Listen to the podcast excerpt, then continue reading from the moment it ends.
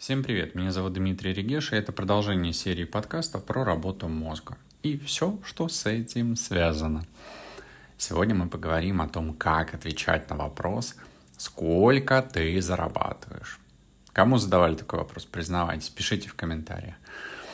Я думаю, что вы сталкивались с этим, с, это, с этим вопросом, с этой ситуацией, и, возможно, были в замешательстве и не понимали – прямо назвать, сколько вы зарабатываете, сколько вы получаете, или же наоборот уйти от ответа и не говорить. И ситуации могут быть разные. Это могут спрашивать коллеги, родственники, знакомые, кто угодно. Может быть, какие-то опросы и так далее, и так далее. И ну, не всегда э, хочется отвечать на этот вопрос. Почему? Ну, потому что иногда кажется, что это неэтично, иногда это кажется опасным. Вот сейчас я вот скажу, и кто-нибудь будет просить большую зарплату, и работодатель, мой руководитель меня поругается, например, ну и так далее, и так далее. Уж не знаю, что там можно еще напридумать. И далее я вам расскажу о том, как э, вообще в мире относится к теме обсуждения заработной платы. Расскажу свои примеры и также в конце еще дам немножко, может быть, полезных способов, как тактично ответить на этот вопрос, не отвечая на этот вопрос. Итак, поехали. В США традиционно считается невежливым спрашивать о зарплате, особенно при первой встрече или в неформальной обстановке. Однако в последнее время, знаем эти штаты, возникает дискуссия о том, что открытость в обсуждении заработных плат может способствовать борьбе с гендерным и расовым неравенством. То есть человек белый не может зарабатывать больше, чем человек не белый. Ну, потому что иначе скажут, что что-то тут не так. Ну, хотя на самом деле каждый сам себя продает по своим заслугам, и цвет кожи не должен иметь значения в уровне заработной платы. Во многих европейских странах, где тема гендерного и расового неравенства не настолько муссируется, обсуждается. Например, в таких как Германия и Швеция обсуждение заработной платы считается вообще частным делом. А в некоторых странах, например, в Норвегии, информация о доходах может быть более открытой, даже доступной публично. А в странах Восточной Азии, особенно в таких как Япония и Корея, прямой вопрос о заработной плате может воспринят быть как грубость есть японцы и корейцы посчитают это грубым вопросом, потому что в таких культурах большое значение придается личной конфиденциальности и уважению к личному пространству. На Ближнем Востоке обсуждение заработной платы часто остается в рамках семьи, максимум очень близких друзей, и вообще не принято в более широких социальных кругах обсуждать э, заработную плату. В Латинской же Америке отношение к обсуждению заработных плат может варьироваться, но в целом такие вопросы могут считать личными и не обсуждать в общественных разговорах.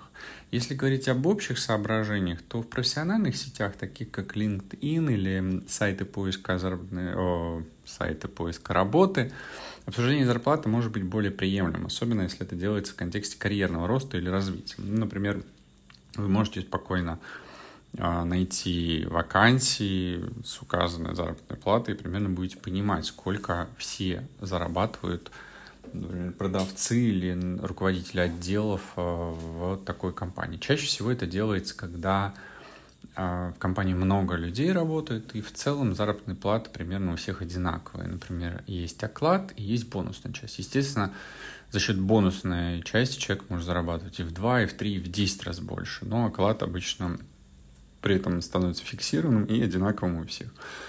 Также в различных отраслевых формах, на конференциях обсуждение уровня заработной платы может быть частью обмена информации о рынке труда. И компании могут обсуждать, э, сколько они платят своим сотрудникам. Ну и также в некоторых странах, по моей информации, есть законы, которые защищают право работников обсуждать свою заработную плату без страха репрессий со стороны работодателя. То есть для них это абсолютно безопасно. Моим в моем опыте, в моей личной жизни было несколько ситуаций, когда я случайно узнавал заработную плату своих коллег, которые по вертикали были на одной и той же позиции в одном и том же со мной департаменте. И когда я узнал, что они зарабатывают в полтора, в два раза выше, то для меня это было обидно, это было шоком, это было удивлением и пониманием, что, блин, как я себя дешево продал. И, конечно, я так потихонечку намекал своим руководителю, что хотелось бы побольше зарплаты, потому что я понимал, что я имею право и могу заработать больше. А оценивал я себя, конечно, повыше, чем этих сотрудников, но вот в финансовом плане оказывалось, что недооценивал на старте. И это такой интересный момент, что когда мы устраиваемся в какую-то новую компанию, приходим на собеседование, какую заработную плату мы заявляем, сколько денег мы просим. И если мы действительно такой крутой сотрудник и очень цены э, той компании, в которую мы пришли, то завысив свои ожидания в 2-3 раза, э, мы можем это делать. И хороший работодатель, ну, он скажет, ну, не могу тебе заплатить 300 тысяч рублей, например, ну, заплачу 100 тысяч рублей. Пойдешь, если вы реально готовы на эти деньги, вы понимаете, что сейчас вы зарабатываете 50 тысяч рублей в месяц, а вам предлагают уже в два раза выше, ну, почему бы и да, идите и зарабатывайте.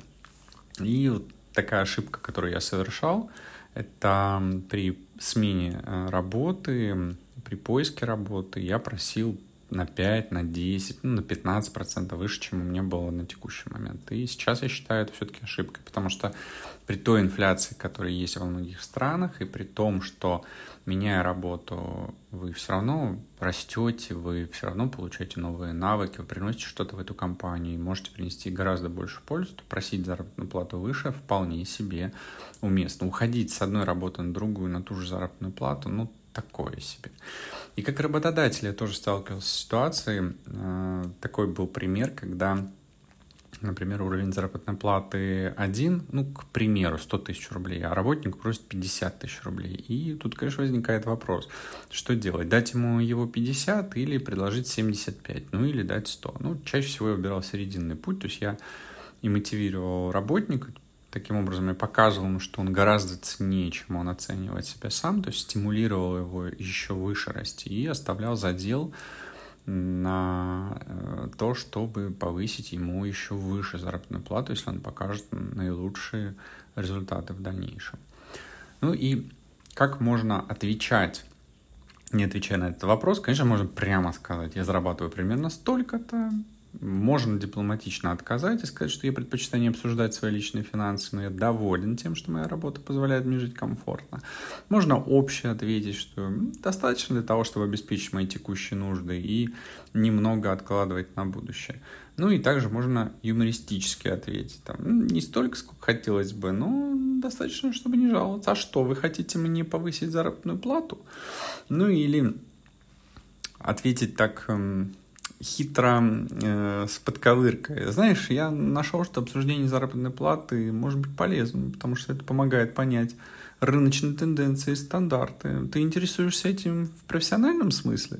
ну или ответ с переводом фокуса такой на другую тему. Я зарабатываю столько, сколько считаю справедливым за мою работу. А что для тебя важнее всего в работе? Ну, это может сподвигнуть человека ответить, э, отвечая вам на ваш вопрос, уйти от э, прямого ответа и поговорить о чем-нибудь еще. Вообще выбор ответа зависит от вашего уровня комфорта, отношений с человеком. Э, и, ну и важно помнить, что вы не обязаны отвечать на личный вопрос, если не хотите этого делать. Так что живите счастливо, богато и увеличивайте свой уровень дохода. Спасибо и до новых встреч.